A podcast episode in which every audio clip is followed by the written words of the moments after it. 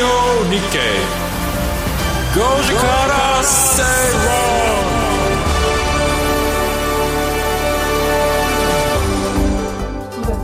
論日月曜日時刻は5時を回りました。皆さんこんにちは吉崎誠二です。こんにちはアシスタントの内田まさです。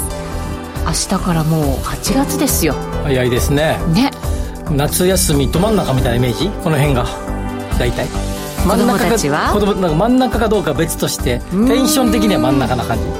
どうだろう？まだまだまだまだあるぜって感じじゃないですか？どうだろう？あの先週の、えー、だ日本時間でいうと日曜日まで行われていたあのメジャー大女子ゴルフのメジャー大会。日本からもね何人か行きましたけれども、はい、エビアンゴルフ選手権、うん、えー、確か笹生選手が上位に入ってましたね、はい、畑岡選手と、はい、はい、もういつものメンバーですよね。上位はね。ええ。渋野日向子選手もうちょっと頑張ってっていう感じぐらいのスコアでしたが。ちょっとね怪我も続きましたからね、ね、僕のあの親戚の ねあの普段ジュネーブにいるやつが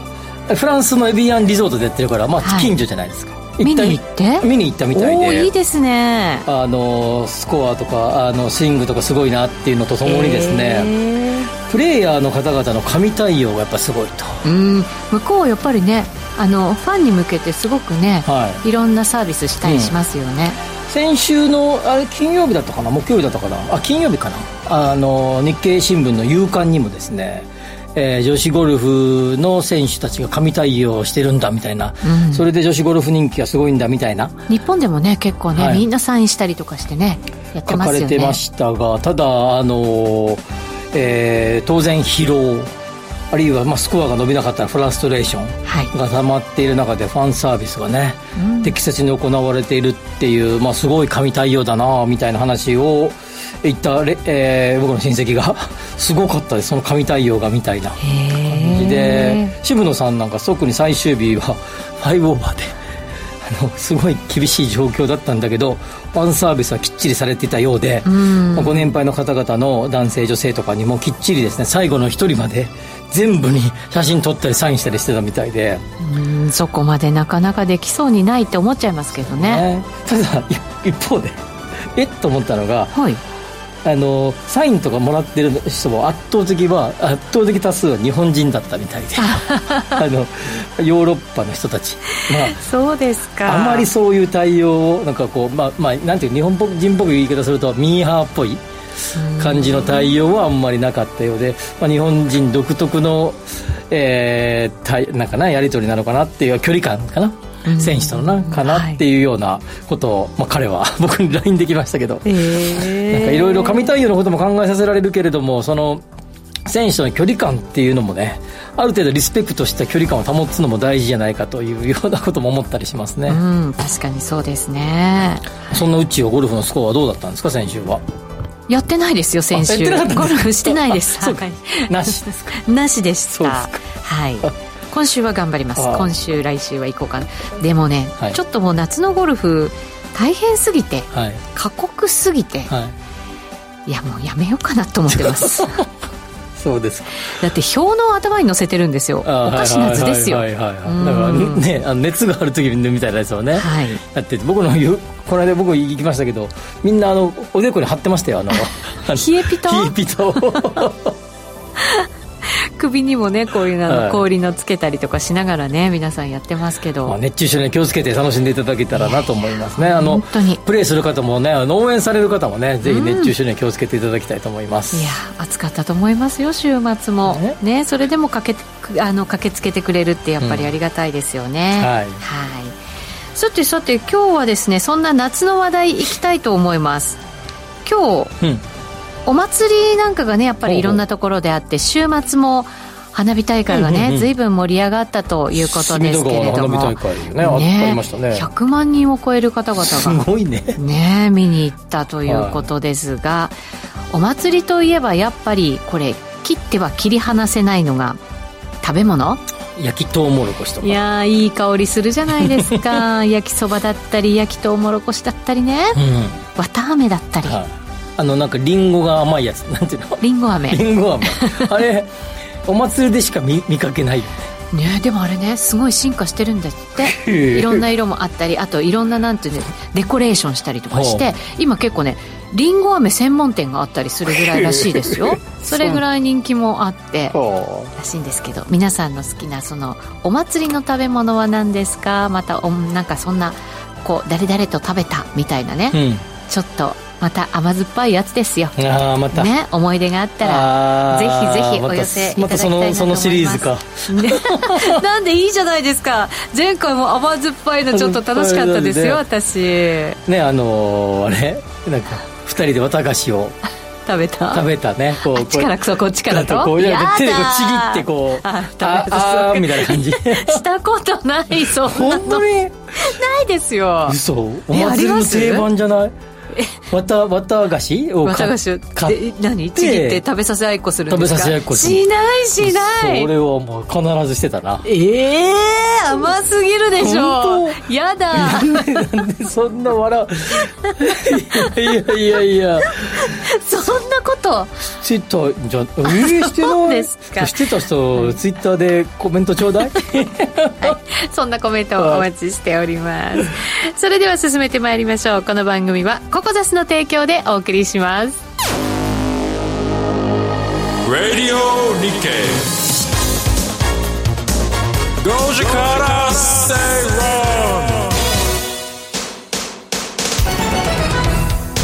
ラジオ日経では5時から正論をお送りしています。この時間は経済マーケットニュースをフラッシュでお届けします。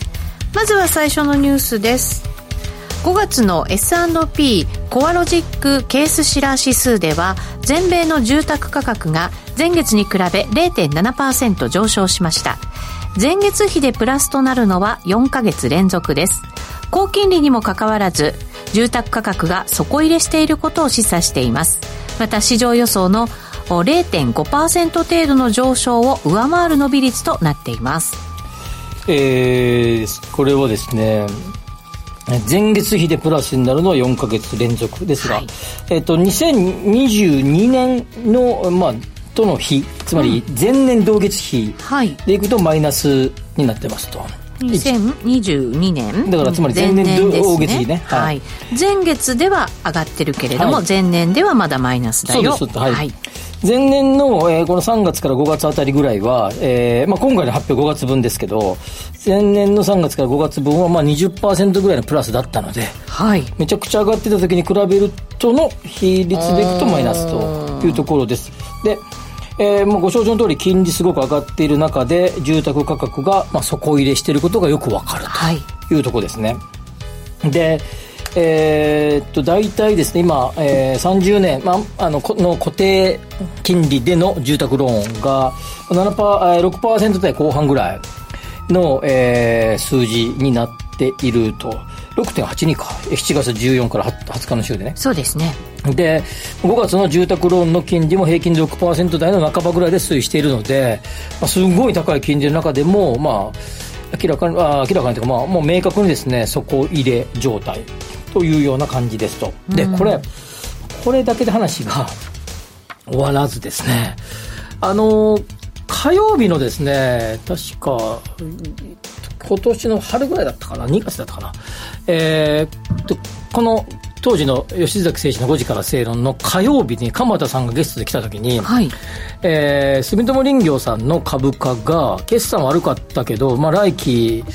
の数字とか見通しとかを述べた時にすごくそれが好反応で株価が上がってますって話をしていてですね、はい、そうですね。悪抜けみたいな感じに、ねはい、なりましたよね。あれがですねもうまさにアメリカのですね住宅まあ戸建て住宅の販売が好調だからみたいな話があったんですね、はい、まさにその通りで、えー、今の、えーまあ、大手のハウスメーカーと呼ばれるところは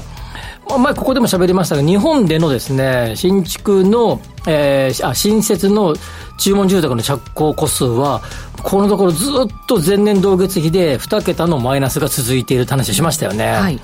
一方で貸し家の方はずっとプラスで、うん、持ち家の方はマイナスで、日本の、えー、新築住宅の建設ガタガタなわけですよ。一方でアメリカはですね、アメリカも、この、えー、22年、えー、23年のえ頭あたりぐらいはちょっと悪かったんだけど、ここに来てそこを入れてまた戻り始めたんですね。うんうん、というところで、日本日米ともに悪いような雰囲気が一瞬によったんだけど、はい、まあ、もうここで底入れ感があるので、これおそらくですね、えー今のハウスメーカーさんの、まあ、ハウスメーカーの中でも、いろんなものを建てている会社はいいけれども、住宅に結構強いよさっきの住友人形さんとか、セクシーハウスさんとかもそうですけど、アメリカの、えー、戸建て住宅会社結構買収して MA してますので、そういうような会社においてはですね、一瞬ふっとネガティブな感じに株価流れてましたけど、うん、これでまたポジティブに触れてくるんじゃないかなと思いますね。そうですね。あとね、新越科学なんかも、やっぱりこう、そういう素材みたいなものを入れてるわけですからね、そういうところへのやっぱりこう、交換というのもなんか広がりそうな感じがしますよね。まあ、もともと、まあ、あの、アメリカの住宅価格はその後、それが賃料にも反映してくるので、CPI の給与率が3割超えるってことで、結構大きな、まあ、そのことで注目されるんだけど、もうちょっと個別銘柄見ていってもですね、はい、この、えー、経営ラ指数の数字が、こう、底入れ感が出てきたっていうのはですね、まあ、先ほど言ったような、まあ、えー、会社の銘柄の、株価にもですね、まあ、こう印象を与えてくるんじゃないかなと思いますね、そうですね。なかなかやっぱり中古市場がもう物件がなかなか少なくてっていうね。だから新宅、新着あの新しい物件をどんどん建てていくっていうことなのかもしれませんけどね、うん。まあ、中古の流通が多いのは多いんですけど、えー、まあでも先ほど言った、まあ、あの建築会社には、まあ、建てないと数字伸びてきませんから。そうですね、はい。はい、ということで2本目のニュースいきましょう。新型コロナウイルス化で変わった働き方は経済の正常化に合わせて元に戻るのでしょうか。日本経済新聞の読者調査では6月時点で4割近くの人が出社とテレワークの併用を続けていました。オフィス街の人流データからは出社時も残業や飲み会をせずに帰る傾向が浮かび上がっています。えっ、とこれは日日経新聞の日曜日の朝刊でしたね。はい、はい、えー、の一面のトップがこの記事でしたということで、まあ、かなりですね、もう、あの、テレワークが定着しつつもですね、日本では結構、えー、かなり戻ってきているというような、えー、数字なんだけど一方で飲み会とか食事とかも大体10時か11時には帰るというようなデータになっていると。あの二次会に行かないっていう人がすごく多いらしいですね、うん、一次会に行ったとしても。でこれテレワークをするとを推進すると経済はプラスに寄与するのかマイナスに寄与するのかってなかなか難しいんですねこれでもアメリカなんかでは、やっぱりテレワークが中心だから家がすごい売れたみたいなね、うん。はい、ところあったじゃないですか、はい、あるいは広い家に変わった、ね、はい、はい、ですよね。でもオフィス街は閑散としちゃったわけですもんね、そうだけど盛り上がるところと盛り上がらないところのこう、すごいこうはっきり明暗を分けるみたいな感じになりますよね、うん、あの分かりやすいこと今みたいなこともあれば一方で例えば、えー、在宅勤務あつまりテレワークする方が生産性が上がるのか出社した方が生産性が上がるのか、これどう思いますか？仕事自体？仕事自体が。まあ、職種によるっていうのは答えなんでしょうけれども。うん。どうなんでしょうね。生産性が上がるってことは、コストは削減できたりする場面ありますよね、うん、だから生産性がそれで数字では上がってるように見えるかもしれないけれども、その先のなんか成長っていう面では、うん。私はどうかなと思ったりする面も多いんですけど、ね、うん、いくつかのシンクタンクが出してるデータ見たら結構いろいろあって、ええ、在宅あつまりテレワーク在宅勤務ね。在宅勤務の方がそのことに集中できて生産性が上がるので、まあえー、全体的なあの市場、えー、ビジネス、えー、なんかな。まあ生産性アップに寄与する。そのアップ度合いは何百億円だとか何千億円だみたいなシンクタンク出してるところもあればですね、一方で、えー、まあ例えば在宅勤務だったらあの電話かかってきたりとかですね、余分な会議とかも減るとかね、そういういうような見方をする企業もある、えー、とシンクタンクもある一方で、えー、いろいろなこうディスカッションによって新しく生み出されるものがなくなってくるんじゃないか。ということでマイナスじゃないかというシンクタンクの予測もあって結構分かれるんだよね、これね。はい。あの私もそうですし吉崎さんも、ある意味、まあ、自分のこうテリトリーの範囲内で仕事するタイプじゃないですか、はい、まあ、書き物とか、はい、どうですか？もうあんまり確かにあの一定の打ち合わせが減ると、はい、まあ、移動時間分は効率的だよね。でも一方で、まあ、移動時間に使う交通費という名の、えー、なんていうかな産業に対する企業は落ちてるわけですよね。はいまあ、経済全体で見ればどっちが得なのか、僕の生産性はいかないことによって上がりますけれども、タクシー代とか電車賃を使わないという経済のに寄与が下がると。うん。確かにある面では効率的になりました仕事、うん、なりましたね。取材に行かなくても、はい、だから今まで1本しか取材できなかったものが時間全部含めたら5本ぐらい入ったりすることもあるわけですよ、はい。はい、そういう面ではあれですけどただ私結構家で仕事する時って集中できない時も多くて。そうですか。はい。だからなんかあのちょっと洗濯しちゃったりとか。ちょっと掃除しちゃったりとか、逃げ場がいっぱいあるわけですよ。でだから誰かにやっぱり監視されてないとうまいこと仕事ができない時も もちろんあってそね、それが生産性にどうつながるのかなっていうのは、結構疑問疑問なんですよ。多分集中できる人の方がこう少なめで集中できない人の方が多めな気がするんですよ。あの感覚的ですけどね、すごく。それはあるかもね、見られてる感があってね、まあ、図書館で勉強するか勉強がはかどるみたいな感じね、家でやるカフェとかね。カフェとかね。だから、そういう意味ではどうなのかなって思ったりする面はありますけどね。なんで、これ結構、あの、いろんなデータが出てるんだけど、ん？本当か？みたいな感じのデータもあったり、一方で、はい、これみたいな、これ、こんな感じかとかですね、結構、この、まあ、多分これ、これをシンク、予測するシンクタンクも相当難しいと思う。僕、我が社の、もうシンクタンクですけど、我が社に頼まれたら、これ結構難しいなって思いますね。すねどっちを取るのかね。はい。まあ、こまあ、あの、不動産に関して言うとですね、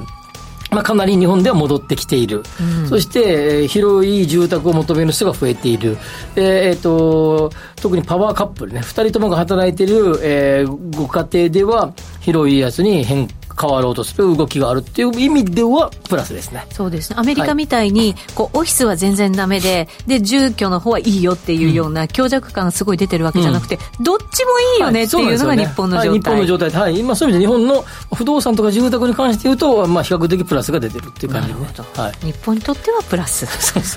ただそれが生産性上がってるかどうかとかいろんな議論についてはようわからんと、はい、いうところですね、これから結果が出るのでしょうかどうなんでしょう。さあそれでは最後のニュースいきましょう。政府は進学を機に上京した地方出身者の U ターンを支援します。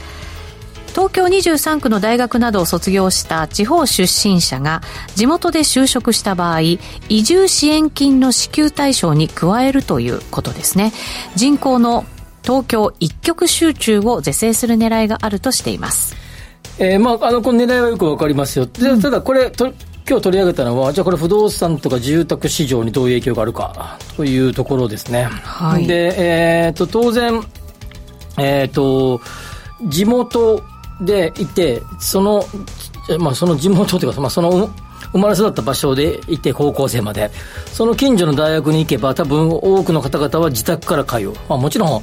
18大学生になったから俺は家出るぜみたいな人もいるかもしれないけど、はい、多くは自宅から通うと。えー、と、一方で、えー、県をまたぐような、えー、進学の場合は、えー、賃貸住宅を借りると。うん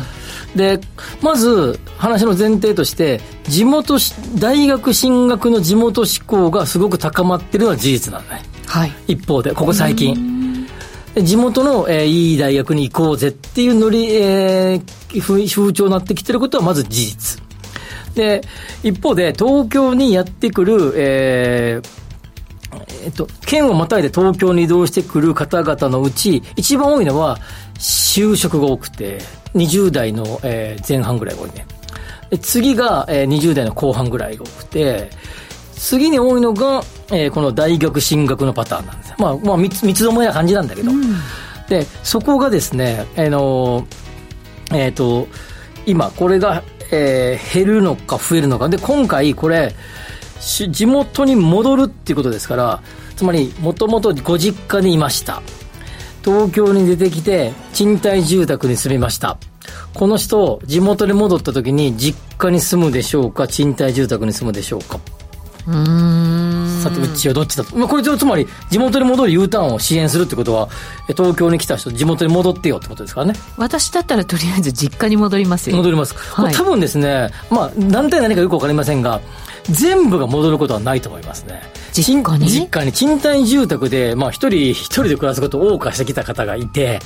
やっぱり戻っても賃貸で働き、住みたいぜって方、このね、多分ね、2割3割は絶対いると思うね。これ、この、すあの、支援が進めばですね、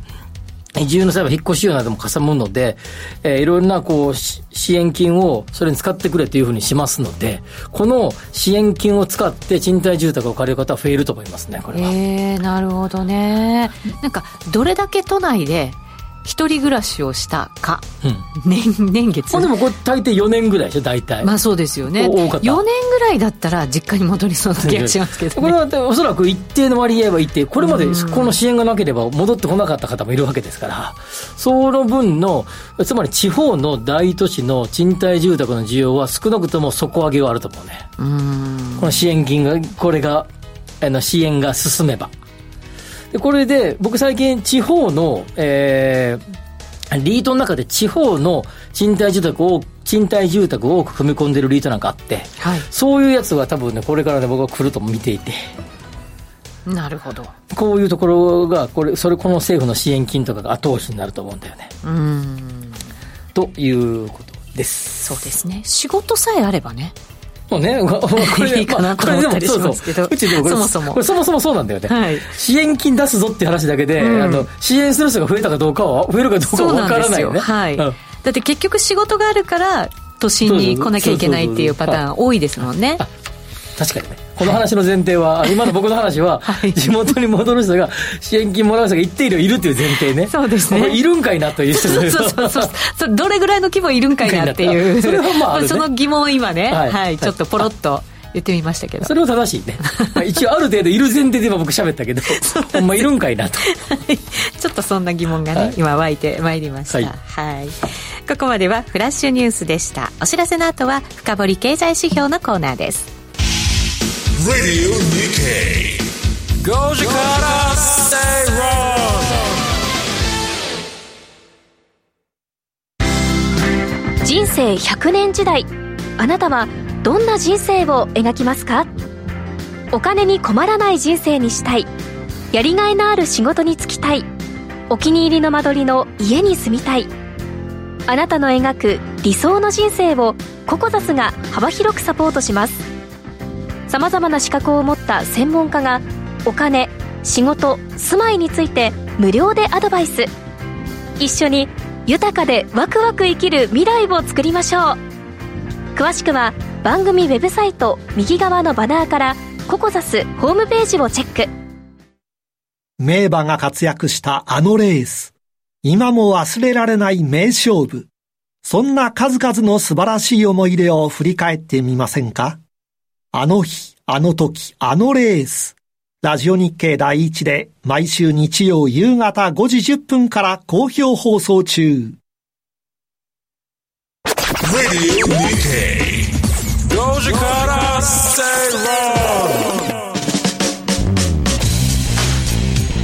さて、ラジオ日経では5時から正論お送りしています。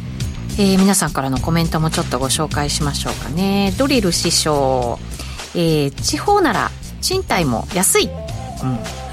まあ、そうでしょうね。まあそうね。はい、はい、で景気のいい時は何十人か来てる飲み会で希望者から1万円徴収してじゃんけんで最後まで勝ったら総取り。中のよくやったなわしゃ一回も勝ったことないけど まあこういうなんかちょっとゲーム的なね飲み会もあるとまた楽しいのかもしれませんけど、はい、なかなかね飲み会どうなんでしょうね、はい、でも居酒屋の随分月次見ると戻ってきてるなって感じはね、ありますけどね、はい、まだコロナ前に完全復活ってわけにはなかなかいきませんけど。はい、ね、えー、高見さんからそういやコロナ禍の在宅ワークブームで満喫屋これ漫画喫茶？漫画喫茶。やネットカフェを持っている銘柄や売り上げなどはどうなってるんやろうって来てましたね。うん、でねそれにウィスコンシン州さんが、うん、あの紳士服の青木って、うんうんうん、あの横浜とかの方に持ってるんですよね。ネットカフェみたいなの。はい。やってるんですけど検討してるっていう返事を入れてくれてますよ。検討して行くことを検討してるとか？あ頑張ってる業績が検討してるってことですね。はいそんな話題もね入れてくれてますよ。いいですね。うん。このツイッターを見てるとこのご時世ネタ以外のウッチーのザ・マネーのネタとか僕が僕がやってるあの朝のえー、830の話とかいろんなことに突っ込み入れてくださってまして。皆さんよくね聞いてくださってますよすよ、ね、本当にあでもね夏の夏祭りの話も入れてくれてますよ。ドリルノリル師匠、はい、昔中学生の頃の夏祭り片も片思いの子と偶然出会わないかな。浴衣やったらええなとドキドキして徘徊。これはあったね。これはそうそう。そうありました結局会えず河原で男だけの花火遊びからの他校のやつが来て 喧嘩。みたいなパターンが定番やったわって入れてくれてます。わ、ね、かるな。ねそんなことがあるんです。確かにね、うん、ちょっとドキドキしながら行った覚えはありますよ。でしょほら。会えないかなみたいなね。ね、うん、その会えないかなと思ってたその彼女が、うん、はい、あのパッと会った時にすんごい可愛い浴衣なんか着てた日には、うん、ドキドキしちゃう。ドキドキしてもうめせっかく喋りかけようと思っててもドキドキしちゃって喋りかけれないみたいな。なるほどね。まだウブな。あウブついちゃいピュアな。吉崎さんですよ。ねお祭りは粉もん粉もん吉崎さん関西人は粉もんでっしゃろそりゃそうやね。やっぱたこ焼き食って焼きそば食ってってのが定番ですよね。いやあの香りがねやっぱり良かったですよ。お祭り行くと焼いておいてやるのはちょっと嫌なんだね。そうそう。焼きたてのが欲しくて。この前ねテレビでやってましたよ。焼きたてくださいって言ったら焼きたてくれるんですかって言ったら、うん、くれるそうです。あそうなんだ、うん、ええいいこと聞いた。でほらちっちゃい子とかは、うん、あの紅生姜とかが嫌だったり、うんうん、あと女性だったら青のりいりませんっていう人がいるでしょ、うんうん、あれパックに入ってるのもいっぱいかかってたりするじゃないですか、だからいらないですって言ってあったかいのもらうって手はありますよ。ね一つ、はい、面白い面白い。そうそう、はい、試してみてください。今年の夏祭りにね。はい。ということでここからは深掘り経済指標のコーナー行きましょう。今日は日銀の YCC 修正というのがね先週の大きなニュースになりましたのでこれが不動産市況に与える影響についてちょっと考えていきたいと思います、うん、えー、っと7月29日金曜日の昼過ぎぐらいの会、記者会、えー、っと発表があってその後記者会見をされてましたね。そうですね上田総裁ね、えー、その時の、えー、ちょうど、えー、12時半5番始まったぐらいに、うん、はい。えー、僕もあのえー、証券、えー、板板に張り付くっていうかな、うんうん、張り付いてました？はいずっと見てましたけど、えー、特に不動産株やリートがどのように動くのかなってじっとこう見てましたけど、うん、最初ガタガタガタってこう落ちる感じで。はい、はい、しばらくいて、あの、いう状態が続き、まあでも、1時半ぐらいを過ぎたら、もう、ある程度こう、戻し始めて。いや、その後の戻りはすごかったですよ。はい、で、今日なんかかなり上がってましたね。今日、あの、5番見てないけど、今日全場しか見てませんけど。でも400円ぐらい上がりましたからね。はい、ですね、うん。というような感じで、まあ、なんとなくそんなに大きな影響なさそうだ、というような感じですよね。はい。で、まず、えー、押さえておかなきゃいけないのは、あ、ちょっとその前に、これ、朝の爆弾言ったけど、あの日経新聞のこの日の朝刊、うん、スクスクープだったよね。そうですよ。ドンピシャでしたよね、うん、ちょっとちょっとびっくりしましたね。朝起きた時にびっくりしました。よもうマーケットが動きすぎてて。はい、すごいな日経日経本経済新聞と思いましたけど、まあ、それ置いといて、はい、一応ほほとんどぴったりのあれでしたもんね。いやそうですね。私もだからあの直前ぐらいに、はい、あの日本経済新聞でなんかこう出たらそっちの方向に行くんだろうなと思って、はい、結構報道しっかり見てたつもりだったんですけど、はいあの時間に出るとさすがに寝てました。深夜でしたよね。そうですそうです、はい、2時ぐらいでしたかね。であの長官の一面もこれでしたからね。もうちょっとあのドンピシャぶりにはまあまあ驚きましたがちょっと置いといてそれは。で、まあ、今回はあの、えー、政策金利はそのままってことですよね。そうです。で YCC だけ、えー、少し、えー、いじるとまあ、いじるっていうか、5%超える分に関しては、特に急激、急激、あ、0.5%、うん、急激に上がることに関しては、なんかこう、ちょっとちょっかい出ますなので、幅はプラスマイナス0.5で変えてないんですよね。うん、でも、1%超えたら、叩くぞっていう、うん、それも急激な感じの時行くぞっていう感じね。ね。はい、はい。というような、えー、のが今回の修正で、まあ、そういう意味じゃ大筋変わってない。そうですね、というところですよね。それってプラスマイナス1%にするのとどう違うのかなって私は最初思っちゃいましたけどね。ね。はい、で、これまず、えー、このまあいわゆる長期金利が、まあ今、今日、今この時間0.6ぐらい？えっ、ー、とね今0.595になりましたね、まあまあ、今日はでも6超えましたからね、はい、0.6、まあ、長期金利が上がるとですね例えばキャップレートの、えー、構成要素のうちリスクフリーレートプラスえー、っとリッチプレミアムとか不動産固有プレミアムとかいろいろ足し算して計算するんだけど、本来は長期金利がちょっと上がるとですね、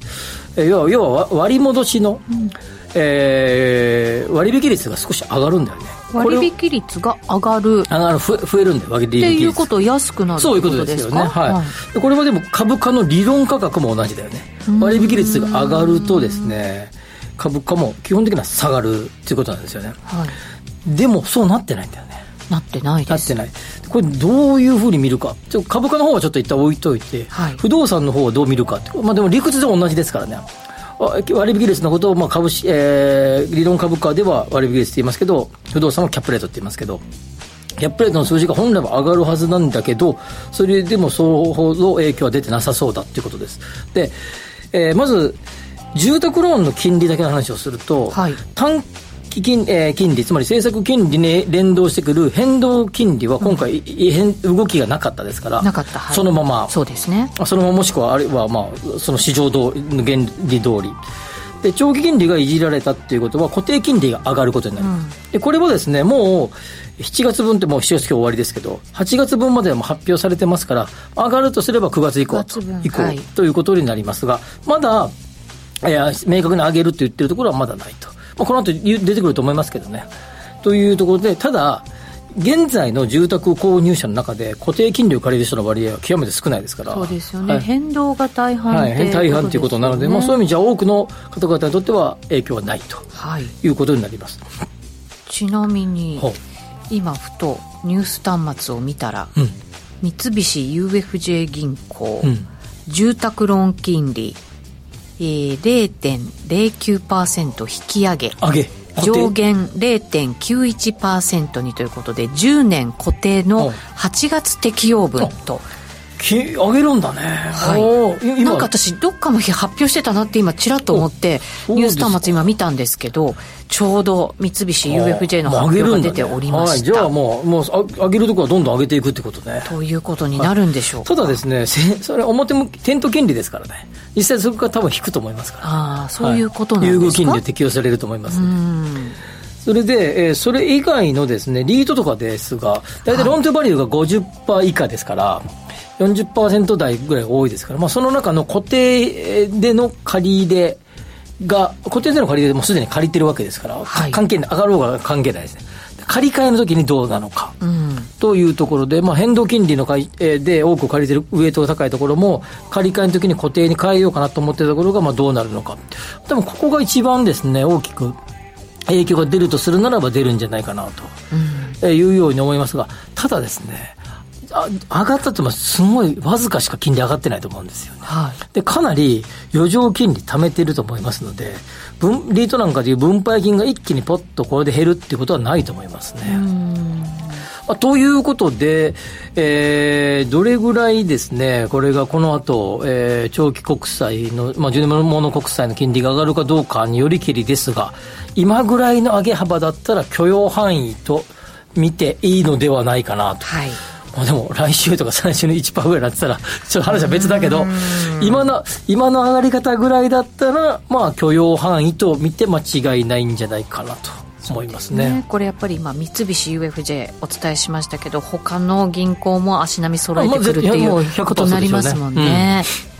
さっき上がり幅ってそんな遠くなかったですよね。0. 点いくつって言いました？私、はい、はい、そんなに大きくはなかったですね。ですね。0.09とかでしたよね確かね、ね、はい、はい、まあまあねって感じぐらいの数字ですよね、まあ物が大きいのでねあれですけど。はい、はい。まあ、今がやっぱ低すぎたっていうふうに見てもいいんじゃないですかね。それもまた正常化に向けてなんでしょうけど、うん、その道のりはまだまだ遠いよっていうね、ね。ことなんでしょうけれどもね。はいこれ、イールド株コントロールのことがすごいメディアかあの各地書いてますけど、はい、えー、イールド株コントロールやってる先進国なんて日本ぐらいですからね、ないですからね、そういう意味では、なんか、これはどっかのタイミングでここの呪縛からは抜けなきゃいけないのは確かですよね。そうですね。ちょっと私もこれ気になって専門家の方にも聞いたんですけど、うん、やっぱりちょっとぼんやりした感じじゃないですか、うんうん、その0.9 5だけれども1までみたいな、はい。はい、だからそういうふうにぼやぼやっとぼやかしながら徐々になくしていくんじゃないかななんていうね、うん、なんかそんな見通しでした、まあでも日本っぽいよね。このそうですか。この雰囲気ね。なんか こうこういうふうにズバッと言わないっていうね。うやむや？うやむやな感じね。まあ、まあ、でも姿勢は見せてるのかもしれませんね。変えないんだぞっていうね、うん、変えないんだぞっていう姿勢ともう一個はある程度先は考えてるよと抜け出すことは考えてるよと両方は示したんだけど一歩目を踏み出すよもうすぐみたいな感じでしたね、ねはい、でもなんとなくあの上田総裁になってからちょっと分かりやすくなった感じがしてたので、うん、このぼやっとした感じがなんかなんとなくね最初はもやもやしましたけどね、うん、なるほどね、はい。まあ、でもやっぱり上田先生ね有名 有名な学長ですからね。やっぱりね頑張ってほしいなと思いますね、期待したいですね。会見もね本当になんか真摯に向き合っていろんな、ね。ね、答えに、はい、あの、はい、出してくれてましたけれども。はい。ということでここまでは深掘り経済指標のコーナーでした。お知らせの後はワクワク人生ここザスタイルのコーナーです。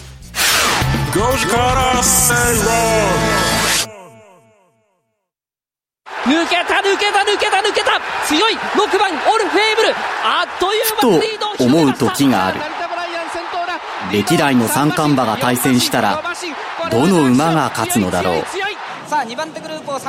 共にクラシックに出ることがなかった2頭スーパーカーと呼ばれた馬とあの足毛の怪物が同じレースで走ったなら勝つのはどちらだろう。しかし思いを巡らせるレースが行われることはない。どの馬が勝つのか。それは永遠にわからない。それでも思う。何度も思う。あの馬とこの馬が対戦したならラジオ日経。ディープインパクト圧勝でゴールディープインパクト圧勝。2番手にはリンカー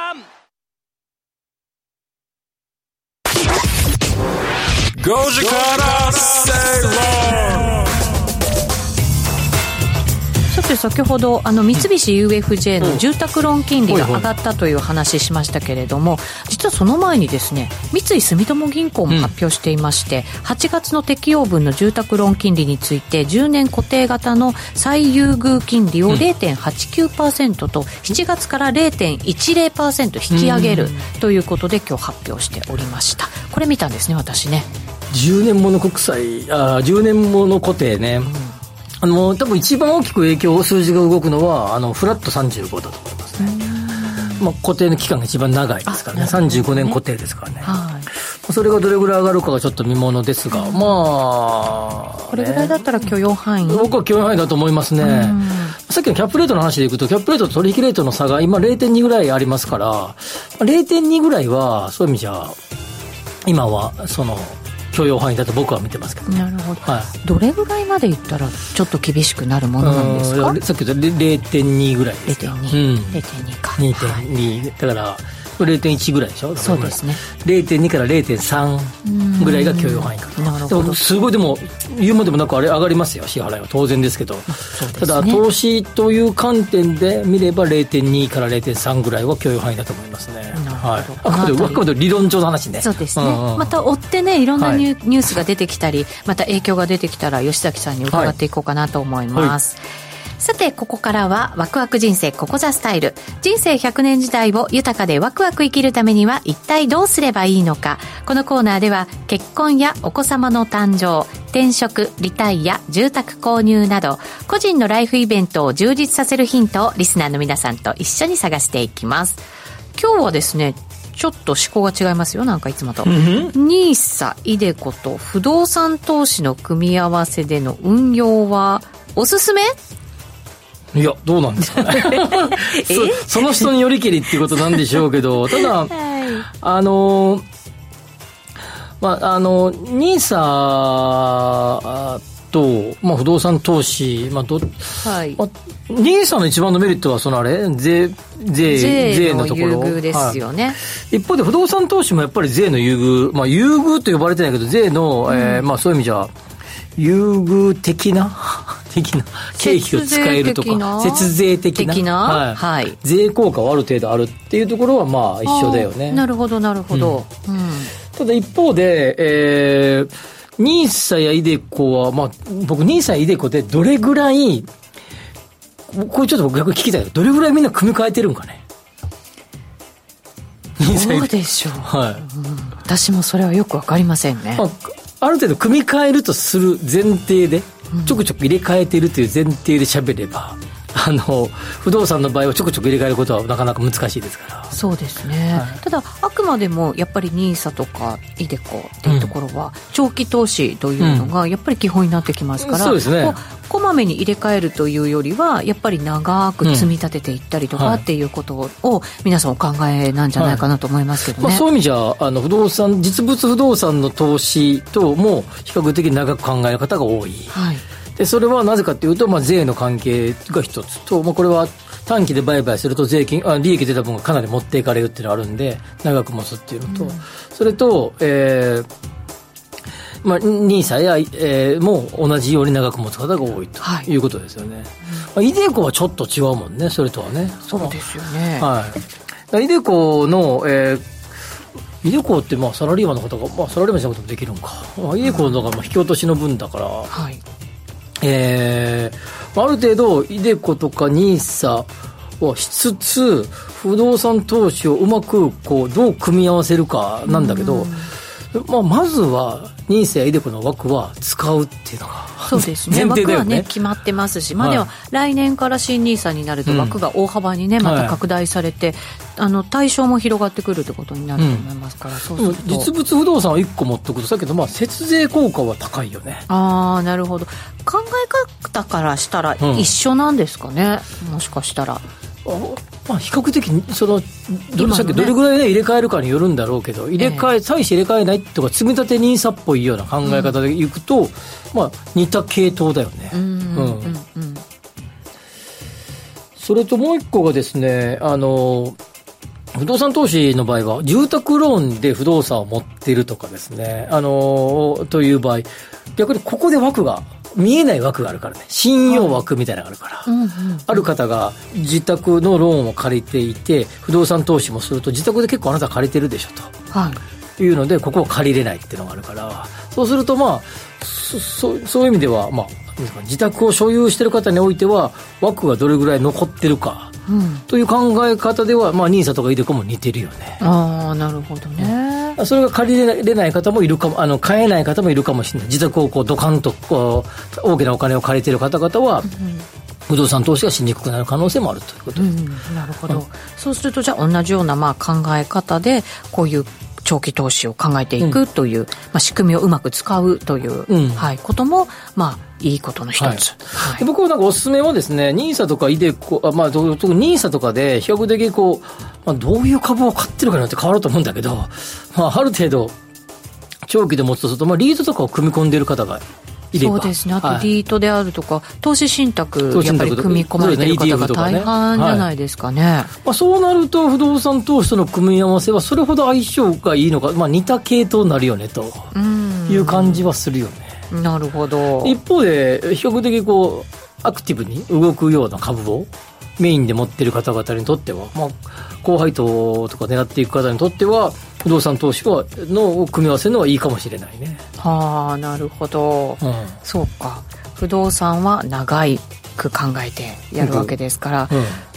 ポートフォリオで考えるんだったらちょっともうちょっと個別株だったりとか、うん、はい、いう感じはします、なるほど、あとイデコは何あの基本的にその分はあの、まあ、言い方悪いけどその分は控除されるわけですからイデコは国が認めてくれてるんでやっとこうよっていう僕もイデコ、ニーサとかやる前イデコやってたけどね。あ、そうですか。イデコずっともうできた時からずっとやってますええー、そうなんですね。私はニーサはやっぱりできた時からずっと使って、うん、でもイデコ、ね、一番得、だって、全額控除ですもんね。うん、そうなんですよね。はい。イデコはなんか議論の余地なくやっといた方がいいんじゃないですか みたいな感じはしますけど、はい。まあ、お得になるものでね、国がやっぱりこれ、うん、あの、認めてるものなわけですから、うんはい、うまく活用しないと損は損ですよね。ねそうですよね。うん、はい。まあ、そういう意味では不動産投資は比較的国側通して今こんだけ低金利に誘導してくれてるからね。なるほど。そういう意味で後押ししてくれてるとも言えるよね。ああ、それはそうですよね。はい。不動産投資もまあ、あんまりお勧めするとよくないけれども、もう、僕も何個か持ってますけどあそれなりにお金入ってくるからね、うん。うん、で経費も使えたりするからね、はい。えー、うまく活用してくださいと、はい、組み合わせもね。そうですね。はい、はい。えー、さて皆さんからのコメント、うん、おドル円直近高値抜くぞときまして、今、142円45銭、46銭ですから、えっ、ー、とね、今日142円48銭までついさっき買われたよっていう、うん、だからもう今、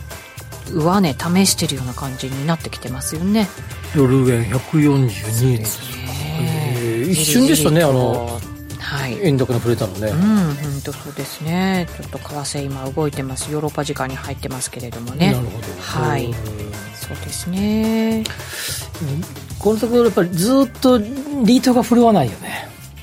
そうですか。1900ポイントはそんなに超えてこないので、うん、1800ポイント台が、まあ、ちょっと、もうちょっとね、リートを来てほしいなって感じはするけどね。うん、今はなんかちょっと、あんまり言うとあれだけど、僕は買い時じゃないかなと思うけどね、リートは。あ、そうですか。うん、そろそろですか？はい。不動産の小口のワンルームのやつも結構今、いいのが出始めてきてるんで、もういいタイミングじゃないかなと思いますけどね。はい、しっかりちょっと見ていこうかなというふうに思います。はい、ということで、ここまでは、ワクワク人生、ここザスタイルのコーナーでした。新刊 CD 音声ダウンロードメリマンスペシャル2023年後半を読むは好評発売中。日経平均株価の年前半最安値が重要変化日と一致したレイモンド・メリマン氏が先生学と独自のサイクル理論で年後半のマーケット世界情勢を大胆予測。価格は送料別で税込6600円。お申し込みはインターネットまたは03-3595-4730ラジオ日経まで。ゆきのです。白崎桃香です。毎週月曜夜7時から、ラジオ日経第一で放送中の、アニジュエルアニメ好きアイドルが、ちょっと懐かしのアニメから最新作まで、アニメの魅力をお伝えします。あなたからのアニソンリクエストも募集中です。せーの、聞いてね火曜夜8時20分、バイク好き集まれライダーズバイク大好きステップ堀田がお送りするバイク一色の番組ライダーズ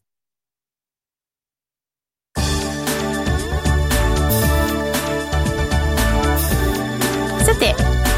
今日はお祭りでどんなものを食べましたか？思い出ありますか？っていうそんな質問でしたけれども軍之助さんから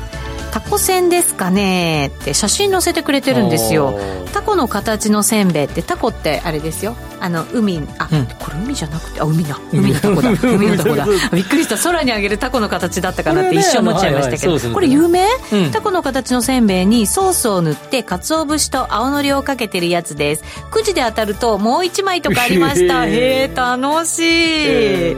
ぱなんかソースの香りっていいですね。やっぱ焼け焦げた感じがいいよね。そうそうそう、う。ん、醤油がの焼けた匂い、うん、日本の匂いってなんかあれだよね。日本の原風景の匂いってあれじゃない？あの醤油はちょっと焦げほらよく言うじゃないですか。空港に行くとその国のなんかやっぱりね、香りがするって言って日本は醤油の匂いだって誰かが言ってましたよ。でも確かにねアジア行くと匂い香辛料の匂いするような感じであるよ、ね、そうそうそうそう。ねなんかいろいろありますよねあとはね、はい、えっとのぞむさんから、うん、焼きそばたこ焼きお好み焼きのようなもの串焼き家で作った方が美味しく多く楽しいのになんでお祭りで、えー、買い